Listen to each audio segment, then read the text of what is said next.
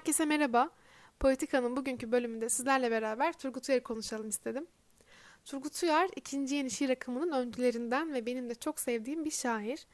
E, Turgut Uyar'ın şiirleri genellikle kalıpları yıkmayı başaran bir yapıya sahip. Dizileri genellikle uzun ve hayatın içinden çok şeyi ele alan bir yapıda. Turgut Uyar, Türk Edebiyatı'nda hakim olan belirli şiir kalıplarını yıkabilmeyi başaran bir şair. İkincinin hedeflemiş olduğu ve yapmak istemiş olduğu her şeyi de başarmış bir şair. Kendisi bütün mümkünlüklerin kıyısındadır ve insanlar gibi şiirlerin çıkmaz içerisinde olduğunu düşünür. Şiirlerin bir çıkmaza ait olmuş olduğunu ve kelimelerin aslında bir döngüsünden ibaret olmuş olduğunu söyler. İkinci yerinde genel olarak hakim olan bu şehirli bireyi anlatma olgusunu da en iyi şekilde yerine getirmiştir. Kitaplarında yer alan şiirleri onun hayatının dönemlerinin birebir tanığı olduğunu söyleyebilirim. Çünkü her dönemi şiirlerinde birebir yansıtılıyor. Bir süre şiirlerinin daha çok köy, toplumsal olgular ve şehirleşme yer alıyor ve bu e, zamanla yerini aşk odaklı ve e, şehirlilik temalı bir yapıya bırakıyor.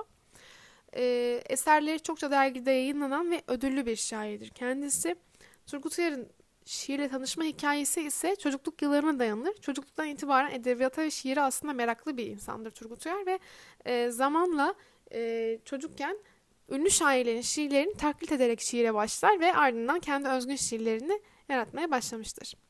Ben Turgut Uyar'ın şiirlerinden daha çok eğer bir yıl bazlı yaklaşmak gerekirse 60 ve sonrası dönemi seviyorum diyebilirim. O dönemi kendime daha yakın buluyorum. Kitapları arasında bilinen en çok e, eserlerinden en çok bilinen eserlerinden ise Dünyanın en güzel Arabistan'ı, Tütünler Islak ve Büyük Saat gibi eserler yer alıyor. Eğer Turgut Uyar hiç okumamışsanız veya Turgut Uyar'ın kitaplarına hiç sahip olmamışsanız bu anlamda size önerebileceğim yegane eser Büyük Saat'tir. Zira Büyük Saat Turgut Uyar'ın yayınlanmış bütün kitaplarının bir e, toplamıdır. Bana kalırsa çok büyük bir külliyattır. Aynı zamanda bir antoloji niteliğindedir. Oradan Turgut Uyar'ın bütün dönemlerine birebir şahit olmanız ve bütün eserlerini sırayla incelemeniz ve o değişkenliği, o değişken şiir anlayışını görmeniz mümkün. E, Turgut Uyar dediğimizde hepimizin aklına gerek televizyon dünyasından, gerek film dünyasından, gerek edebiyat dünyasından görmüş olduğumuz, denk gelmiş olduğumuz bazı şiirler geliyor e, birçok diziye, birçok filme konu olmuş bir şair çünkü. E, benim de çok klişe olacak ama en sevdiğim şiirlerinden biri de Göğe Bakma Durağı. Göğe Bakma Durağı'nda da e, şairin şiir anlayışını aslında hissedebiliyoruz.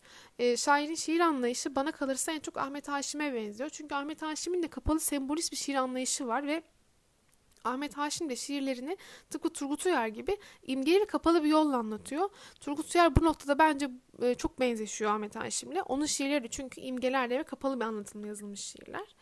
E, Göğe bakma durağında da aslında bunu e, görmek çok mümkün. Şiirden ufak bir alıntı yapmak istiyorum. En sevdiğim kısmı sizlere okumak istiyorum. Senin bu ellerinde ne var bilmiyorum. Göğe bakalım.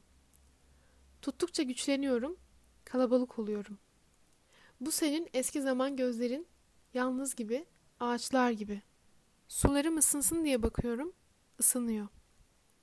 Seni aldım, bu sunturlu yere getirdim. Sayısız pencerem vardı, bir bir kapattım. Bana dönesin diye bir bir kapattım. Şimdi otobüs gelir, biner gideriz. Dönmeyeceğimiz bir yer beğen, başka türlüsü güç. Bir ellerin, bir ellerim, Yeter. Belleyelim, yetsin.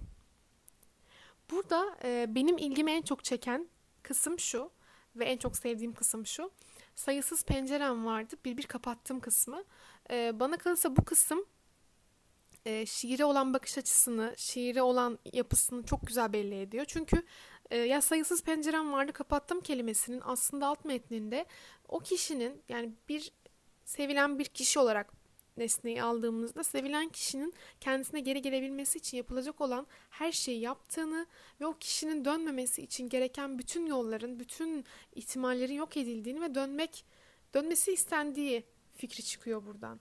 Ama bunu öyle güzel işlemiş ki şiirine aslında bu güzel bir şey değil yani o kişiyi zorla mı kendine getiriyorsun hissi kafada yaratılıyor ama benim çok hoşuma gidiyor bilmiyorum. E, şairin en büyük gücü zaten burada imgeleri ve kelimelerin büyüsünü kullanıyor olması. Her okuyanda farklı bir anlam çıkıyor. Çok merak ediyorum sizin aklınıza ne geldi? Bana ulaşırsanız ve sayısız pencerem vardı bir bir kapattım cümlesinden ne anladığınızı ve size ne hissettiğini söylerseniz çok sevineceğim. Çünkü benim için e, çok etkileyici bir dizi. Her ne kadar kişilerin e, aşklarından e, hayatlarını ibaret kılmayı sevmesem de yani bir kişiyi aşkından, sevgilisinden, karısından, kocasından e, bu kişi, bu tür durumlardan ibaret kılmayı sevmesem de e, Turgut Uyar bundan ibaret değil elbette ama e, onun hayatında çok büyük bir etkeni olan Tomris Uyar'dan bahsetmeden edemeyeceğim. Çünkü Tomris Uyar kendisinin eşi ve e, şiirlerinde bana kalırsa en büyük e, ilham kaynağı da diyebilirim. E, eserlerinin tamamını Tomris Uyar'a mı yazdı bilmiyorum ama e, kendi el yazılı bir e, notunu, el yazılı bir fotoğrafı bulduğumda orada Tom şeklinde not düşmüş ve hepimizin çok bildiği, çok sevdiği bir şiir var. E, bir bozuk saattir yüreğim hep sende durur şeklinde başlayan e, şiiri. Uzun uzun okumak, okuyup da sizleri sıkmak istemiyorum ama e, bu şiirden çok sevdiğim bir kısım var. E, şöyle söylüyor. Kimselere benzemesin isterim seni övdüğüm. Seni övdüğüm zaman güzel bir çingene yalnız başına dolaşmalı kırlarda. Seni övdüğüm zaman. Bu şiirin e, uzun halini hepiniz okumalısınız. Çok güzel bir şiir ama e, bana kalırsa bu güzel bir çingene yalnız başına dolaşmalı kırlarda kısmı çok etkileyici. Çünkü e, ilk bakışta yine bir anlam çıkamıyormuş gibi geliyor okuduğumuz zaman ama hani şunu söylemek istiyor bana kalırsa bence yani benim tercüme etmem şiiri. E, seni övdüğüm zaman e, güzel bir çingene yalnız başına dolaşmalı. Yani Yalnız, yalnız başına dolaşan güzel bir çingenenin vermiş olduğu özgünlüğü, o kimselere benzemeyen, o farklı tavrını yansıtmak istiyor. Yani benim seni övmem, benim senden bahsetmem alışılmışın dışında olmalı diyor. Aslında zaten çingenenin yalnız başında gezmesi bu kaç kişinin aklına gelebilen ve alışılmış bir betimleme zaten. Bu da aslında alışılmışın dışında olarak şiirde ve e, övme biçiminde ve sevgisinde bunu vurguluyor. Bu beni çok heyecanlandırıyor. Bilmiyorum sizi de heyecanlandırıyor mu? E, yani bunu gerçekten çok seviyorum. Çok hoşuma giden bir e, kısım. E, ikinci yeni aslında çok çetrefilli bir akım. Çok çetrefilli bir dönemin e, eserlerini ele alan bir dönem. E, şöyle ki Tomris Uyar ve Cemal Süreyya arasında da e, edinmiş olduğumuz bilgilere ve okumuş olduğumuz şeylere göre asla bilmiyorum gerçek mi değil mi e, bir aşk olduğu söyleniyor Cemal Süreya tarafından Tomris Uyar'a da olmuş olabilir bu durum elbette. E, bunu belirtme sebebim de şu. Turgut Uyar öldüğünde e, Cemal Süreya Turgut Uyar'ın Tomris Uyar'la evlenmiş olmasına karşın hiçbir nefret, hiçbir kim beslemeden şu cümleyi kuruyor. Turgut Uyar'ın ölümü üzerine.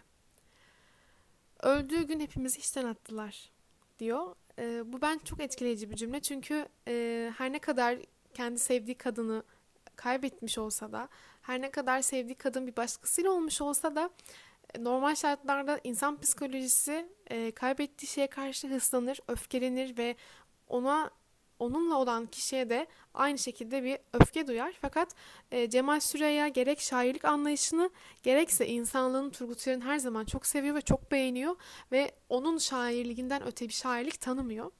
Bu da ben çok güzel bir e, alıntı diye düşünüyorum. Ve sözlerimi şöyle bitirmek istiyorum. Herkesin kitaplığında bir büyük saat olmalı. Herkes Turgut Uyar'ı okumalı. Ve herkesin de Turgut Uyar'ın dediği gibi e, bozuk bir saat gibi yüreğinin duracağı biri olmalı. Çünkü ancak e, hayat aşk varsa anlam kazanabilir.